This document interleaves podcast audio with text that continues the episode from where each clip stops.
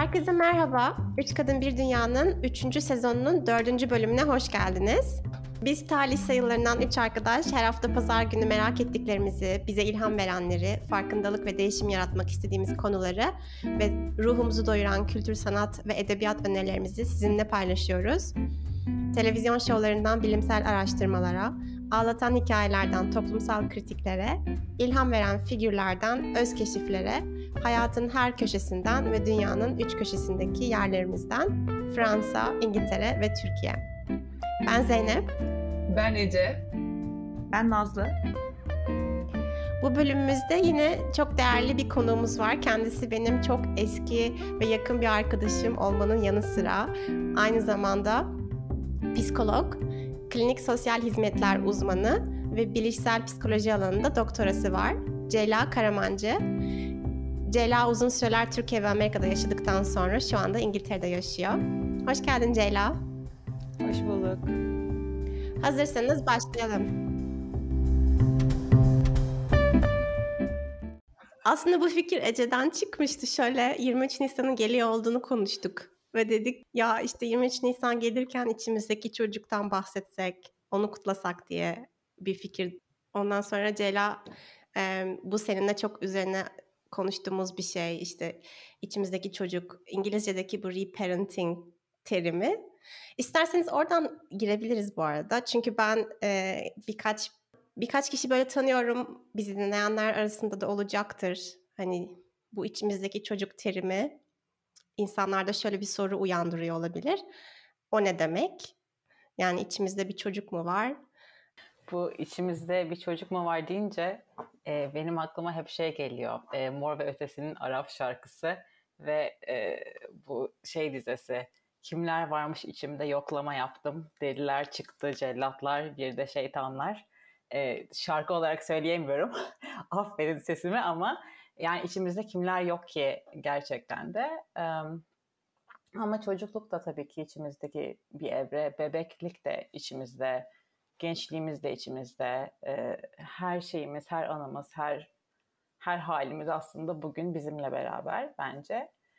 Ama çocukluk sanırım birazcık daha önemli oluyor. Çünkü çocukluk biraz her şeyin başladığı ve aslında e, daha saf, e, doğal, bu defans mekanizmalarımızdan arınmış, e, dünyanın bize ya da çevrenin, kültürün e, getirdiği baskılardan, e, seslerden, sözlerden arınmış en e, naif ve korunmaya muhtaç diyeceğim aslında halimiz. O yüzden evet içimizdeki çocuk benim için böyle. Peki şey bu Zeynep senin dediğin reparenting terimi ne demek tam olarak? Ben açıkçası hani böyle çat pat duydum oradan buradan ama tam olarak neye e, an, neyi anlattığını bilmiyorum. Ben kendi e, anladığımı söyleyeyim bu terimden. Benim anladığım e, bazen şöyle bir köşeye sıkıştırılmış hissedebiliyoruz kendimizi. İşte çocukluğumuz geçti, bitti, geçmişte kaldı. Ne yaşandıysa yaşandı, yaşanmayanlar yaşanmadı ve son.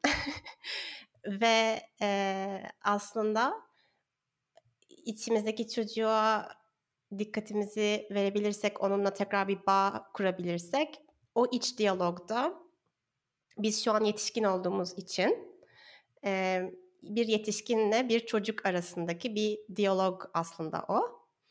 Dolayısıyla o diyalogda kendi içindeki çocuğa söylediğin şeyler, verdiğin belki e, yönlendirmeler, işte gösterdiğin şefkat ya da o çocuğun neye ihtiyacı olduğunu hissediyorsan e, onu vermek gibi ben anlıyorum. Yani aslında kendine yani kendine verdiğin sevginin, şefkatin başka bir söylem tarzı belki. Ama bu benim anladığım. Yani psikoloji dünyasında belki bunun daha daha derin kesinlikle açıklamaları vardır Ceyla. Sen ne düşünüyorsun, ne anlıyorsun bundan? Evet, e, reparenting'in sanırım farklı farklı kullanılma şekilleri var ama benim anladığım da senin söylediğine yakın. Yani şefkatten bahsettin. E, benim de düşüncem şu andaki halimiz hem şefkat hem e, daha şefkatli, daha güçlü e, ve daha bilge bir yerden e, içimizdeki çocuğu ya da içimizdeki çocuktan kastım da gerçekten bizim çocukluğumuz aslında. Ona e, tekrardan ebeveynlik yapmak aslında. E, bunu sadece e, tekrardan ebeveynlik yapmak kapsamında değil ama terapi seanslarında da aslında e, çocukluğumuzu ya da e, ihtiyacı olan neremiz varsa onu terapiye davet edip gerçekten de konuştuğumuz anlar oluyor bazen. E, bir egzersizden bahsedebilirim. Mesela sandalye egzersizi diye geçer. Farklı farklı terapi ekollerinde aslında uygulanan bir şey. Gerçek anlamda terapi odasına e, bir sandalye koyabiliriz, boş bir sandalye. Ve e, hangi bölümümüzün o anda ihtiyacı varsa, mesela diyelim ki çocukluğumuz hakkında sıkıntılı bir anımız var ya da şefkat almamış bir bir dönemimiz var hayatımızda ya da e, bir bir tarafımızın bir şeye ihtiyacı var. Artık her neyse e, o anımızı o halimizi terapi odasına davet edebiliriz ve gerçekten yanımızdaki sandalyeye oturmasını rica edebiliriz. Mesela 5 yaşındaki halimiz e, diyebiliriz ki A 5 yaşındaki Ceylan hadi gel sen de şimdi Ceylan'ın yanına otur. Ve e, şu anki halimizi gerçek anlamda hayal ettiğimiz bu 5 yaşındaki halimizle konuşturmak. E, ve bu hakikaten de mesela gözünün içine bak e, bu 5 yaşındaki halin. Davet ettik. Sen çocuk ne söylemek istersin şu anda bize? Neye ihtiyacın var? Ya da sen ebeveyn halinle, daha doğrusu yetişkin halinle o çocuğun gözlerinin içine bakıp ne söylemek istersin? İşte e, seni koşulsuz seviyorum. E, ne yaparsan yap, hiç benim için fark etmez. İster git, ister bağır, ister ağla. Ne yaparsan yap, ben buradayım, her zaman yanındayım, her zaman burada olacağım. Bundan sonra seni ben koruyacağım. E, güç hani çok kullandığımız bir şey değil belki ama güç gerçekten aslında önemli çünkü çocuklar e, bize bağlı. Yani e, ebeveynin bir anlamda güçlü olması lazım. Çocuğun o gücü bir yerden alması lazım yaşayabilmesi için. E, o yüzden de hani tam reparenting'e girmiyor ama içimizdeki çocukla, içimizdeki diğer e, bireylerle konuşmak bu şekilde de terapi sırasında da olabilen bir şey. Ya bu arada senin anlattığın egzersizi birebir ben terapistimle yaşadım. Ama hani gözümde canlanan şey şu oldu. Oraya gelene kadar, o içimdeki çocukla o sohbet haline gelene kadar önce o çocuğu çok keşfetmeye yönelik bir dolu egzersizler yaptık. Ve ilk o sohbeti gerçekleştirirken mesela benim kendi deneyimim yetişkin versiyonumla konuşmadı çocuk. Yani bir so- sonraki seferlerde mesela konuştu ve hani benim düşüncem şu o çocuğu belki terapiyle en başta keşfediyoruz ama terapi yetmeyen bir kişi o çocuğun ihtiyaçlarını nasıl keşfedebilir? Yani sen çok güzel şimdi söylüyorsun hani bir terapi egzersizinden bahsediyorsun ama çoğu insan buna git yani bunun belki ihtiyacını bile bilmeyerek e, hayatını eviriyor ve o 0-7 yaştaki o ihtiyaç, o çocuğun ihtiyaçlarını görmüyor bile. Nasıl onu gösteririz yetişkinlere?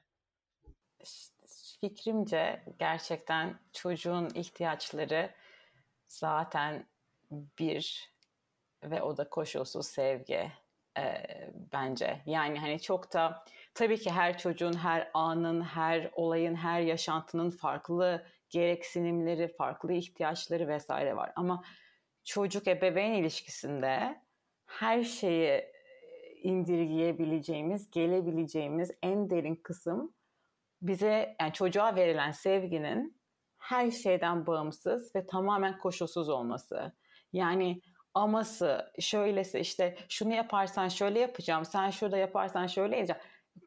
Yok yani koşulları kaldırıp içten sevgi, içten saygı. Zaten saygı demiyorum bile. Çünkü sevgi onu beraberinde getiren bir şey aslında. Yani ebeveynin bu koşulsuz, hani koşulsuz da gerçekten çok e, kullandığım sevgide işte koşulsuz sevelim birbirimizi falan. O, o ayrı bir şey ama çocuğa karşı koşulsuz. Çünkü çocuk zor bir, yani zor derken e, yetişkinin her gün yaşadığı ilişkilerden farklı bir şey. Yani bağırıyor da, ağlıyor da, vuruyor da, bir şey de fırlatıyor. E, kendini, sınırlarını e, bu şekilde aslında var eden, söyleyen, gösteren e, bir kişi.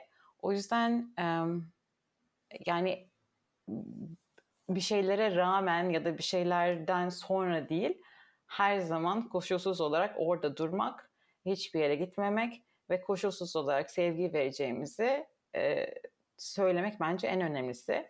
Bunu hani işte terapiye gitmeyenler nasıl yapsın gibi.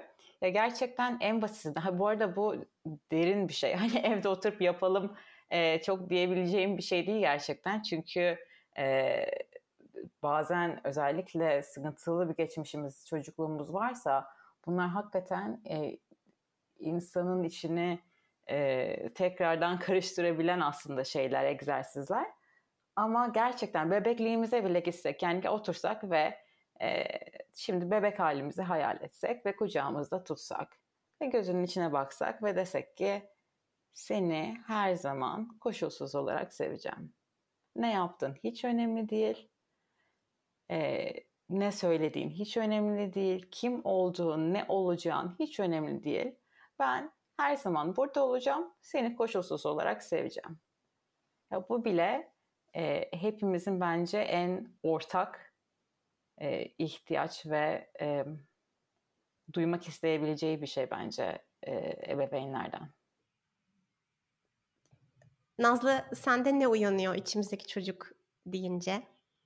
Ya ben daha çok hani içimizdeki çocuk deyince şu andaki hani olduğun, var olduğun haldeki hani çocuk yanını düşünüyorum. Hani geçmişteki e, atıyorum 5 yaşındaki Nazlı değil de şu andaki var olduğum halde. E, hatta o da bana şu konuyu hatırlattı. Belki bilmiyorum alakalı alakasız siz söyleyin. E, ama e, bu yani insanların daha e, zihinsel anlamda yorulmaları, anksiyete bu gibi şeyler hani giderek artıyor ya toplumda. Zaten Covid sonrası şey yaptı, patlama yaptı.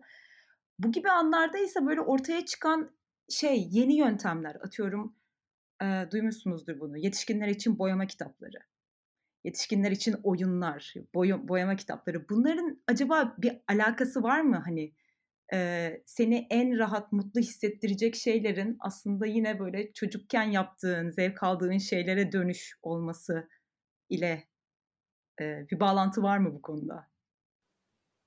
Neden olmasın? Yani e, evet ilk zaten Zeynep açtığında e, yayını içimizdeki çocuk deyince benim genelde içimdeki çocuktan anladığım daha birazcık e, karanlık demeyeyim ama daha duygusal e, şey yerlere gidiyor.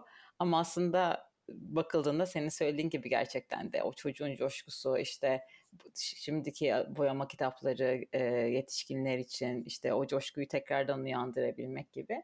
Ya neden olmasın aslında e, bunlar da içimizdeki çocuğu tekrardan harekete geçirmeye e, yarayan e, başında da söylediğimiz gibi belki baskılardan, e, sıkıntılardan, streslerden arınmış o halimize dönmemize e, bize olanak sağlayan e, bazı şeyler belki işte o boyamalar ya da oyunlar, e, işte belki eskiden dinlediğimiz müzikler. Hatta aynı şey için ben kendi adıma çizgi filmleri söyleyebilirim. Yani büyük ihtimalle en çok izlemeyi sevdiğim filmler arasında animasyon filmleri geliyor. Evet, benim de gerçekten öyle animasyon filmleri ve o filmleri şimdi yetişkin olarak izlerken de hep şunu düşünüyorum. Aslında içinde genelde çok derin mesajlar oluyor. Eee, çok doğru mesajlar oluyor. Onları çocuklara hitap edebilen bir şekilde böyle hikayeleştirerek, oyunlaştırarak veriyor olmaları aslında daha da çok bence benim içselleştirmeme yardımcı oluyor yani kesinlikle o mesaj her neyse. En son Soul diye bir animasyon filmi izledim belki izlemişsinizdir siz de. Orada onu hissettim. Böyle işte ben son yıllarda bir sürü bilinçli farkındalık, şefkatli farkındalık hakkında böyle çok yaşlıca hocalardan dersler alıyorum bilmem ne. Ve o filmde sanki öğretilmeye çalışan şeyin özü böyle bir saatte, bir buçuk saatte vermişler yani. Hani benim bu işte kurslar kurslar gittiğim şey gibi hissettim. Ya o hikayenin içinde o kadar güzel onu işlemişler ki gerçekten hani aslında o çocuksu dediğimiz şeylerin belki e, böyle hani kafamızı çevirdiğimiz şeylerin e, çok daha derin bir yere ben zaman zaman değdiğini faydalı olduğunu da hissediyorum. Bir film de ben söyleyeyim. Inside Out var yine Pixar'ın. Onun Türkçesi e, ne, ters yüz olarak çevrildi galiba. E, çocuklara da aslında terapide de bazen benim önerdiğim e, bir Pixar o kadar güzel anlatıyor ki içimizdeki bu işte içimizde kimler varı, içimizde hangi duygular var ve onların e, insanlaştırılmış halleri ve onlarla nasıl aslında diyalog içinde kendimizle diyalogumuzu nasıl yapabiliriz. Gerçekten e, bu şefkat odaklı terapinin aslında anlattığı farklı farklı içimizdeki duygularla e, nasıl iletişimde olacağımızı uzun süreçler üzerinden anlatan e, bir terapi tekniğinin aslında çizgi filmleşmiş ve kapsül halinde hazır şekli e, bu Inside Out Pixar'ın çizgi filmi de. Şimdi Ceyla sen dedin ya hani bu içimizdeki çocukla e, şartsız, koşulsuz onu sevdiğimizi ifade etmeliyiz diye. Bir taraftan da şey söylüyorsun, içimizde farklı farklı e, karakterler var. E, her karakteri nasıl vererek kucaklayabiliriz? Yani hani Şimdi mesela ne bileyim sevgiye ihtiyaç duyan ya da şefkate ihtiyaç duyan çocuğa seni işte şefkatle sarıyorum vesaire demek kolay da belki hırçın bir çocuğu onu demek kolay olmayabilir. Yani ya da ebeveyn halimizde belki bazen onu, aynı şefkati göstermek kolay olmayabilir. Yine de bunun cevabı şartsız koşulsuz şefkat sevgi midir yoksa farklı teknikler var mı? Evet, eee, sorabiliriz ya. Yani aslında en iyisi sormak. Yani davet ettik o çocuğu diyelim ki oraya ya da işte oturduk, meditasyon yaptık ya da artık nasıl eee, içimize bakıyorsak sorabiliriz. Neye ihtiyacın var şu anda? Yani seni görüyorum, e, bakıyorum. Neye ihtiyacın var? Ne yapabilirim senin için? En kolayı sormak aslında.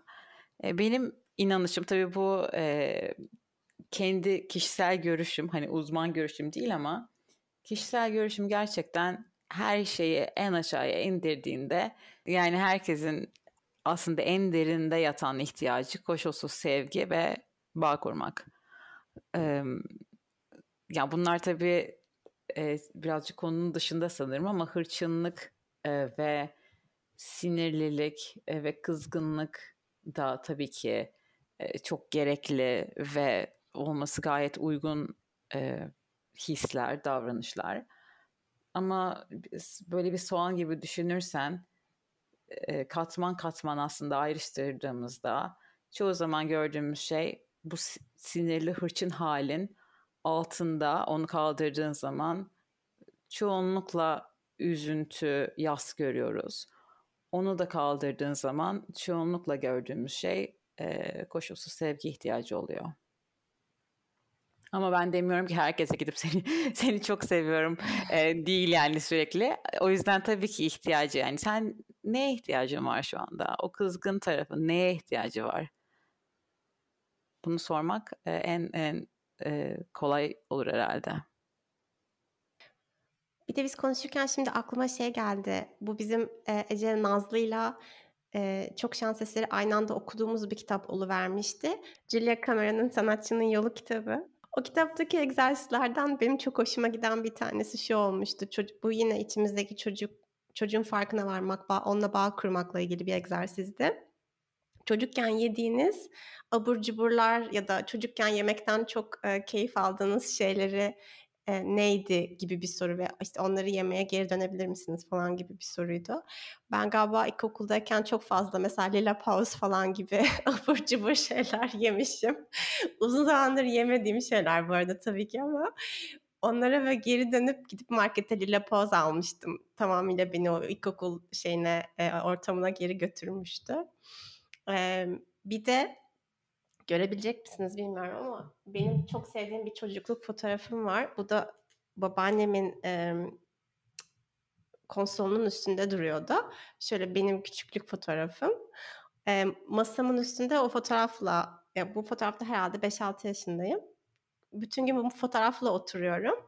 o da bana böyle şeker bir his veriyor. Yani o çocuğun orada olduğunu hatırlama hissi veriyor. Bilmiyorum siz de çocukluk albümlerinize baktığınızda böyle bir hani o zamanki hissiyat ve ihtiyaçlarınızı hatırlıyor musunuz ya da bir şeyler uyandırıyor mu?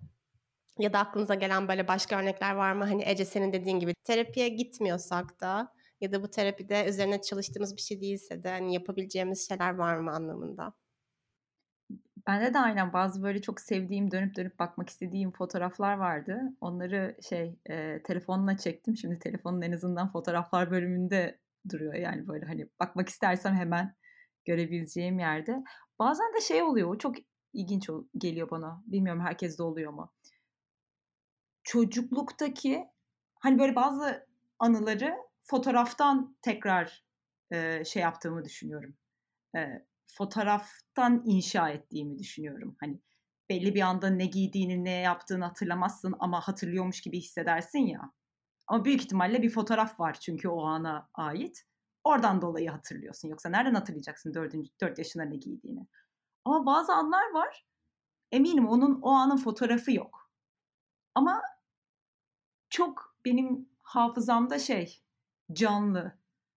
Onlar bir, ilginç geliyor bilmiyorum öyle bir hissiyatınız var mı hiç? Mesela bir tanesi e, eskiden oturduğumuz apartmanda işte e, arabayla annemle babamla gelmişiz. Arabadan ben inerken üzerimde de kot e, ceket var. Tahminim 6 yaşında falanımdır. Belki daha küçük Eda kardeşim yoktu daha orada. Ama yani alakasız bir anı. Böyle hani içimi ferahlatan şeylerden bir tanesi o. Bilmiyorum çok değişik geliyor bana hani dönüp düşünüp e, içimi ferahlatan çocukluk anılarının aslında böyle çok sıradan anlar olması. İşte acaba bir anlamı var mı Nazlı? Ben sen söylerken onu düşündüm. Yani neden o anı aslında aklına geliyor? Bilmiyorum yani hiçbir fikrim yok ama yani güzel anlamda geliyor bu arada. Ama bir o kadar da aslında sıradan bir an yani. Duygusal yoğunluğu aslında e, fazla olan hatıralar bu şekilde daha çok hatırlanıyor olabiliyor. Yani e, o an önemli beklenmedik ya da aslında e, duygusal yoğunluğunun çok olan belki o anda bir, bir duygu hissetmiştin. Şu anda bile sana güzel geliyor o anı. Belki o anda bir şey gördün, bir şey fark ettin, birisi sana bir şey söyledi e, ve o kaldı aklında. E, bu da çok oluyor aslında. Yani öyle zaten çocukluk birazcık da böyle bir şey bence. Hani şu anda biz dönüp düşündüğümüzde işte çocukların neye ihtiyacı var? Şuna buna işte arabaya, Barbie'ye her neyse yani. Hani e, onlar evet ama e, aslında çocuklara yani hissettirilen duygular, onların e, beklentileri, istekleri aslında çoğu zaman tamamen duygusal oluyor. Bu arada e, sıradan demişken aklıma şey geldi. E, dün gördüm Instagram'da bir tane böyle ilginç komik şeyler paylaşan bir hesapta birisi paylaşmış. Bir çocuğun günlüğü. E, herhalde işte yine 5-6 yaşlarında bir çocuğun günlüğü. Günlükte şey yazıyor. E, bugün de sıradan bir gündü. Sabah uyandım, kahvaltı yaptık. Sonra öğlen yemeği için McDonald's'a gittik. Top havuzuna girdim. Akşam da uyudum. böyle sürekli ama böyle arka arkaya 4-5 tane sayfa gösteriyor. Ee, yine normal bir gündü falan diye. 3-4 satır yazmış her gün. Hani böyle olur ya e, ilkokulda falan ödev verirler. Günlük tutun diye. Herhalde öyle bir şey yani. O da günlük tutmuş. Her an sıradan ama aslında çok tatlı. Evet gerçekten bu sıradan anlar aslında hiç de sıradan değil. Celal sana bir de şey sormak istiyorum.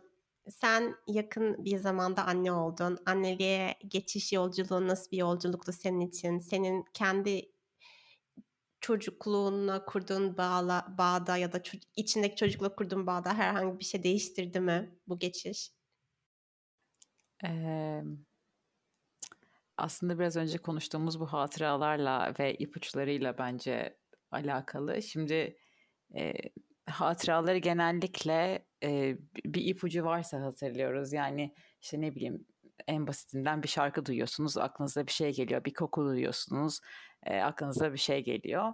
e, birisini görüyorsunuz falan. Şimdi çocuk olunca tabii e, gün be gün an be an bebekle bir bebeğe bir çocuğa bakıyorsunuz e, ve bence çok fazla yükseklikte bir, bir ipucu sürekli bir ipucuna bakıyorsunuz ve sürekli merak ediyorum. Ben de öyle oldu en azından. E, kendi bebekliğime, kendi çocukluğuma olan merakım çok arttı. Um, yani özellikle bu işte 0-3 yaş arasındaki dönem e, birazcık bizim için karanlık e, çünkü çok hatırlayamıyoruz ve o kadar çok şey yaşanabiliyor ki o 0-3 yaşta. Şimdi kendi çocuğunuz olunca yani daha doğrusu ben kendi çocuğumda e, fark ediyorum. Her yaptığınız bir sürü şekilde yapabilirsiniz aslında. Yani bezini bile çocuğun değiştirirken bir sürü şekilde değiştirebilirsiniz. Ve bunları gördükçe ve kendinizi ay nasıl davransam diye düşünürken buldukça acaba bana nasıl davranıldı? Benim çocukluğumda ne vardı? Ee, bana ne oldu? Bu fotoğraflara mesela merak. Ya kendi çocukluğumun bebeklerimin fotoğraflarına biraz bakayım. Kim bana ne söyledi? Bunlara birazcık e, dönmeye başladım. Ya bu mesela bez değiştirmenin bile bir sürü farklı e, yöntemi olabilir derken de aslında kastettiğim şey şu. Mesela e, bizde de olan bir şey, e, bizim ailede de oldu. Mesela çocuk işte bebeğim çok fazla kaka yaptı, e, geldi, gerçekten kokuyor. Açtınız mesela, istiyorsunuz ki ay ne kadar da çok kokuyor o falan ya da işte orada ebeveynler aralarında konuşuyorlar. Ay nasıl kokmuş da ne kadar da doldurmuş da falan. Bu bir yöntem. Ee, başka bir türlüsü bunu şu olabiliyor. İşte açıyorsunuz diyebilirsiniz ki ya ne kadar iyi, ne güzel kaka yapmışsın, bağırsakların ne kadar iyi çalışmış. Çok mutluyum senin için. Sen yap, hep yap. Ben her zaman sileceğim. Hiç sıkıntı değil. Şimdi ben o okuldanım biraz ve e, benimle de hani evde de söyleniyor işte dalga geçiliyor. İşte bu kadar da hassasiyet fazla artık. İşte çocuk ne anlayacak orada? Ben güldüm işte kakasını koktu dedim. Ne fark edecek? Ne olacak? Travma mı bu şimdi? falan. Ya değil tabii ki travma değil belki ama benim fikrimce zaten dünyaya yeni gelmiş zaten savunmasız e, bir bebeğe ay ne kadar da koktu ay öf pöf falan dediğin zaman ya tamam belki senin sözlerini anlamayacak ama senin ona hissettirdiğin his bence geçiyor. Ee, ve ve bunlar hep üst üste üst üste üst üste üst üste gelerek o çocuğu da oluşturuyor. Şimdiki yetişkini de oluşturuyor. Tabii dediğim gibi ben fazla hassas olmakla e, kimi zaman çevremden suçlanıyorum e, bu konuda. Ama işte bunları düşündükçe de e, kendimle ilişkimde ne değişiyor? Gerçekten merak ediyorum. Ne vardı benim o karanlık dönemimde? 0-3 yaşta neler oldu acaba? Gerçekten onu düşünüp düşünüp şaşıyorum. Hani hakikaten hiçbir fikrim yok. İşte bu, yani bu, bugünkü davranışlarımızın bile bazılarının nedenleri orada. Ama bir fikrimiz yok. O yüzden e, gün be gün bunları merak eder oldum doğrusu. Mesela bende şey yok. 0-3 yaşta ne hatırlıyorum, bana nasıl davranılmış yok ama travmatik bir olay var 3 yaşında yaşadığım. Ee, bir yangın atlatıyoruz mesela. Çok büyük ihtimalle o o benim o çocuğu evirirken bende etkisi olan bir şey olduğunu çıkarıyorum mesela. Yani büyük bir ihtimalle annem babam bana nasıl davrandığına ait hiçbir hissim yok. Ama o o anı var yani yangın anısı var ve mesela aslında çok travmatik baktığında. Sizde var mı Zeynep Nazlı? Hatırladığınız bir şey? Belki rahat bir anı vardır. 0-3 yaşa dair yok çok çok şey yani hani yine aynı şeyi söyleyeceğim ama fotoğraflardan bildiğim kadarı da hani aslında tam anı değil, anı sayılmaz. Yani ben hatırlamıyorum diye düşünüyorum. Benim de yok. Sadece Şimdi seni dinlerken Celal şunu düşündüm. Bana çok fazla şey söylenmişliği var. Şu sözü çok duymuşluğum var galiba. Senin bebekliğin çok mutlu bir bebeklikti. Senin çocukluğun çok güzel bir çocukluktu. Yani beni hani şey anlamında beni mutlu hatırladıkları gibi bir şeyi ben çok duymuşum galiba. Ee, o bende de var. Onu da çok e, kendi içimde vallahi araştırdım. E, araştırdım derken gerçekten onu da çok düşündüm. Yani bana da hep şu söylendi. Senin varlığın yokluğun birdi. Hiç ağlamazdın. İşte koyardık öyle bulurduk. Her şeyi yerdin. E, ondan sonra da zaten çok kolay bir öğrenci oldun. Sana bakmak çok keyifliydi. Hiç ağladığını da duymadım bilmem. Ya şimdi diyorum ki arkadaş bu çocukluk mu? Yani neden acaba? İşte koşulsuzluk aslında o yüzden benim kafamda çok e, yeri olan bir şey. Çünkü çocuk dediğin e, varlık ağlar, bağırır, tepinir, sınırını koyar, hayır der, çığlık atar ve bunları istersin, beklersin. Çünkü bir insan bu şekilde gelişir, bu şekilde var olur. Yani sen her söylenene evet, her söylenene tamam. Aa okula mı gideceğim ne kadar güzel, sınav mı var ne kadar iyi. Aa elma mı verdiler tamam şimdi kabağdayım. Bu değil yani senin Şimdi çocuklar gerçekten de bağırınca, ayağını yere vurunca, çığlık atınca bu bir gelişimsel süreç. Bunlara ihtiyacın var ki sen kim olduğunu o şekilde e, kendinden, ailenden, ebeveyninden ayrışıp bir birey olacaksın. Şimdi o yüzden ben de bu lafları duymaya senin gibi Zeynep çok alışım. Ee, çok da e, işte cici bir çocukluğum varmış falan. En sevilen bebek benmişim. Ya eminim çok seviliyormuşumdur. Tabii ki ama şimdi dönüp baktığım zaman acaba koşullu bir şeyler mi vardı da bu kadar her şey güllük gülistanlıktı diye düşünüyorum. Yani ne oluyordu ben acaba bağırınca? acaba ben çığlık atıp ayaklarımı yere vurunca e, bir şeyden eksik mi kalıyordum? Acaba o sevgiyi mi tam almadım? Ya da e, bir şey mi söylendi bana da ben onu yapmaz oldum? Ya da görmek, e, çocuklar görerek de öğreniyor. Belki de e, daha yine işte ablalarımızın, abilerimizin yaşantılarına bakıp ha o şöyle yaptı, bak koşullu bir şeyler oldu sonucunda ben yapmayayım da öğrenilen bir şey olabilir tabii. E, bu da tabii sor, bu da sorguladığım şeylerden bir diğeri. Ben bir de şunu merak ediyorum Ceyla. Şimdi bizi dinleyenleri de belki biraz düşünerek soruyorum bu soruyu. Bu tip egzersizleri yapmakta ya da bu iç araştırmaya araştırmaya girmekte bile belki hani insanların karşılaştıkları belli bariyerler olabilir mi? Belki bizi dinlerken bile şu anda hissettikleri bariyerler olabilir mi? Eee, tabii ki ve hani yanlış anlaşılmasın ben hiçbir şekilde işte çocukluğumuzu yanımıza davet edelim, kucağımıza tutalım, gözüne bakalım, konuşalım falan, gün be gün bunları yapalım gibi bir e, düşüncede değilim. Gerçekten de e, bunlar e, yüksek duygusal e, yorgunluklar yaratabilen şeyler üzerimizde ve e, senin söylediğin gibi de evet tabii ki defanslarda olabiliyor. Bir de bence e, bu dünyasal olarak ebeveynlerin hep çok haklı.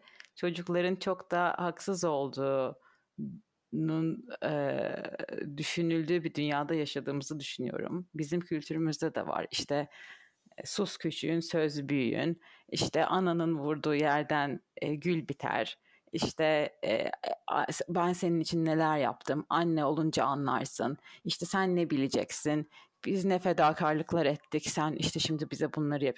O kadar çok her zaman her zaman ebeveynler haklı ve çocuklar haksız ki e, o da içselleşen bir şey zaten. Yani böyle aklımız mesela bugünkü aklımız azıcık anne babamıza kızacak gibi olsa, azıcık anne babamızın eski yaptıkları acaba doğru mu, acaba kızabilir miyim, sinirlenebilir miyim diye böyle biraz gitsek hemen içimizdeki diğer ses şey diyor. Ama olur mu? Ee, işte onlar bize her şeyi yaptı. Onlar hep bizim iyiliğimizi düşündü. En iyisini onlar bildi. Biz çocuğuz ne bileceğiz? Sus küçüğün söz büyüğün. O yüzden de zaten bu defanslar bizim içimize işlene işlene büyüdük. Yani bugünkü defanslar değil bunlar. Biz küçükken de her zaman sus küçüğün söz büyüğündü. Ben şeyi merak ediyorum Ceyla. Ee, hani diyoruz ya işte ebeveyn bazen hani o ebeveyn haklı olduğuyla büyüyoruz, ediyoruz vesaire. Şimdi büyüdükçe, biraz daha yetişkin oldukça ya suçlamak değil aslında orada kastettiğim şey ama bazı şu anki aklımızın çok doğru atfetmediği şeyler görüyoruz aslında belki geriye dönük. O iletişimi nasıl yapmak lazım? Çünkü o dediğin işte hani hani herkes aslında iyi niyetiyle yaklaşıyor ya olaylara. Yani hani herkes en ebeveyn olarak en iyi niyetiyle, en doğru bildiğiyle yaklaşmaya çalışıyor ama bugünkü aklım belki onları çok doğru görmüyor. O iletişimi nasıl yapmak lazım? Kırmadan, gücendirmeden. Çünkü çok kırılıyor ve güceniliyor. Bence en ufak bir yorum olduğunda ve savunmaya geçiliyor. Bugünkü halimizle anne babamıza geçmişi sormak mı? Aynen o öyle. iletişimden mi bahsediyoruz? Yani şunlar şunlardan dolayı aslında ben böyle hissediyorum. Keşke böyle yani gerçekten suçlama değil de bunların da sebepleri budur. Keşke böyle yapmasaydınız gibi bir şeyi nasıl söylemek lazım? Zor mu? Zor, zor, zor olmasının yanında şöyle çok e, kişisel bence bu.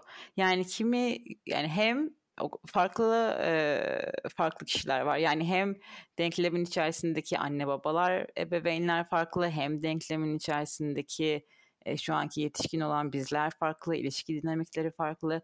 O yüzden hani şöyle yapalım, böyle yapalım denebilecek e, bir durum değil. Tabii senin için sana özel, e, herkesin durumu biricik aslında. Ama ya ben biraz tek diyebileceğim şey e, kendi içimizde e, yavaş yavaş anlamayı, çözmeyi, düşünmeyi sanırım ilk görüyorum. Yani önemli olan o, olduğunu düşünüyorum. Kendimizi önceliklendirerek. Yani tabii ki ebeveynlerimizle işte konuşmak vesaire işte keşke sen şöyle yapsaydın böyle etseydin. Evet bunlar da var. Ama önce kendi içimizi iyileştirmek aslında e, güzel bir şey bence. Kendi içimizi anlamak gerçekten. Yani ne oldu? Neye üzüldüm? Neye kızdım? E, neler var benim içinde içimde? Önce onları bilmek orayla barışmak e, öteki ilişkiler bence e, yani dediğim gibi hem tabii burada şu anda bunun yorumunu yapmak mümkün değil. Hem de birazcık ikincil e, geliyor bana. İkincilden kastım da e, önemsiz değil. Tabii ki ilişkiler hala daha önemli. Ama e, sanırım iyileşme açısından yani eğer ki o konuşma bize bir iyileşme gerek getirmeyecekse e, iyileşmeyi nereden alabileceğimize e, dikkat etmek de önemli olabilir. Çünkü o konuşmanın sonu e, bazen iyileşmeye var. Ha gerekli olabilir. Ha, senin için, senin durumunda o e, iyi olacak şey olabilir. E, ama e, iyileşme sağlamayabilir. Onu her kişinin, her koşulun e, özelliklerine bakıp anlamak lazım diye düşünüyorum. Peki bu 23 Nisan'ı siz şimdi kendinize hediye edecek olsanız nasıl kutlayacaksınız? Nasıl bir kutlama istiyorsunuz kendiniz için 23 Nisan'da? Dondurma yiyerek. Canım dondurma çekti. Fena fikir değilmiş dondurma. Nazlı. Güzel. Benim de içinden salıncağa binmek geldi. Şimdi parklar açılıyor. bir salıncağa binip şöyle güzel bir sallansam çok iyi gelecek sanırım. Ya ben de geçen gün bir uç- uçurtma gördüm. Çok canım çekti. Gerçekten en son çocukluğumda uçurtma uçurdum galiba. Bir uçurtma bulursam onu yapıp sonra uçurmayı planlıyorum. 23 Nisan'da mı olur sonra mı olur bilmiyorum ama bu önümüzdeki haftalarda, günlerde belki. Celal çok teşekkür ederiz geldiğin için. Bizi dinlediğiniz için çok teşekkürler. Merak, ilham, farkındalık, kültür, sanat dolu tüm podcast bölümlerimizi ve yazılarımızı 3kadınbirdünya.com'da bulabilirsiniz. Sizden gelen yorumları, mesajları sevgiyle okuyoruz. Lütfen bize yazmaya devam edin. Kendinize iyi bakın. Hoşçakalın. Hoşçakalın. Hoşçakalın. Görüşmek üzere.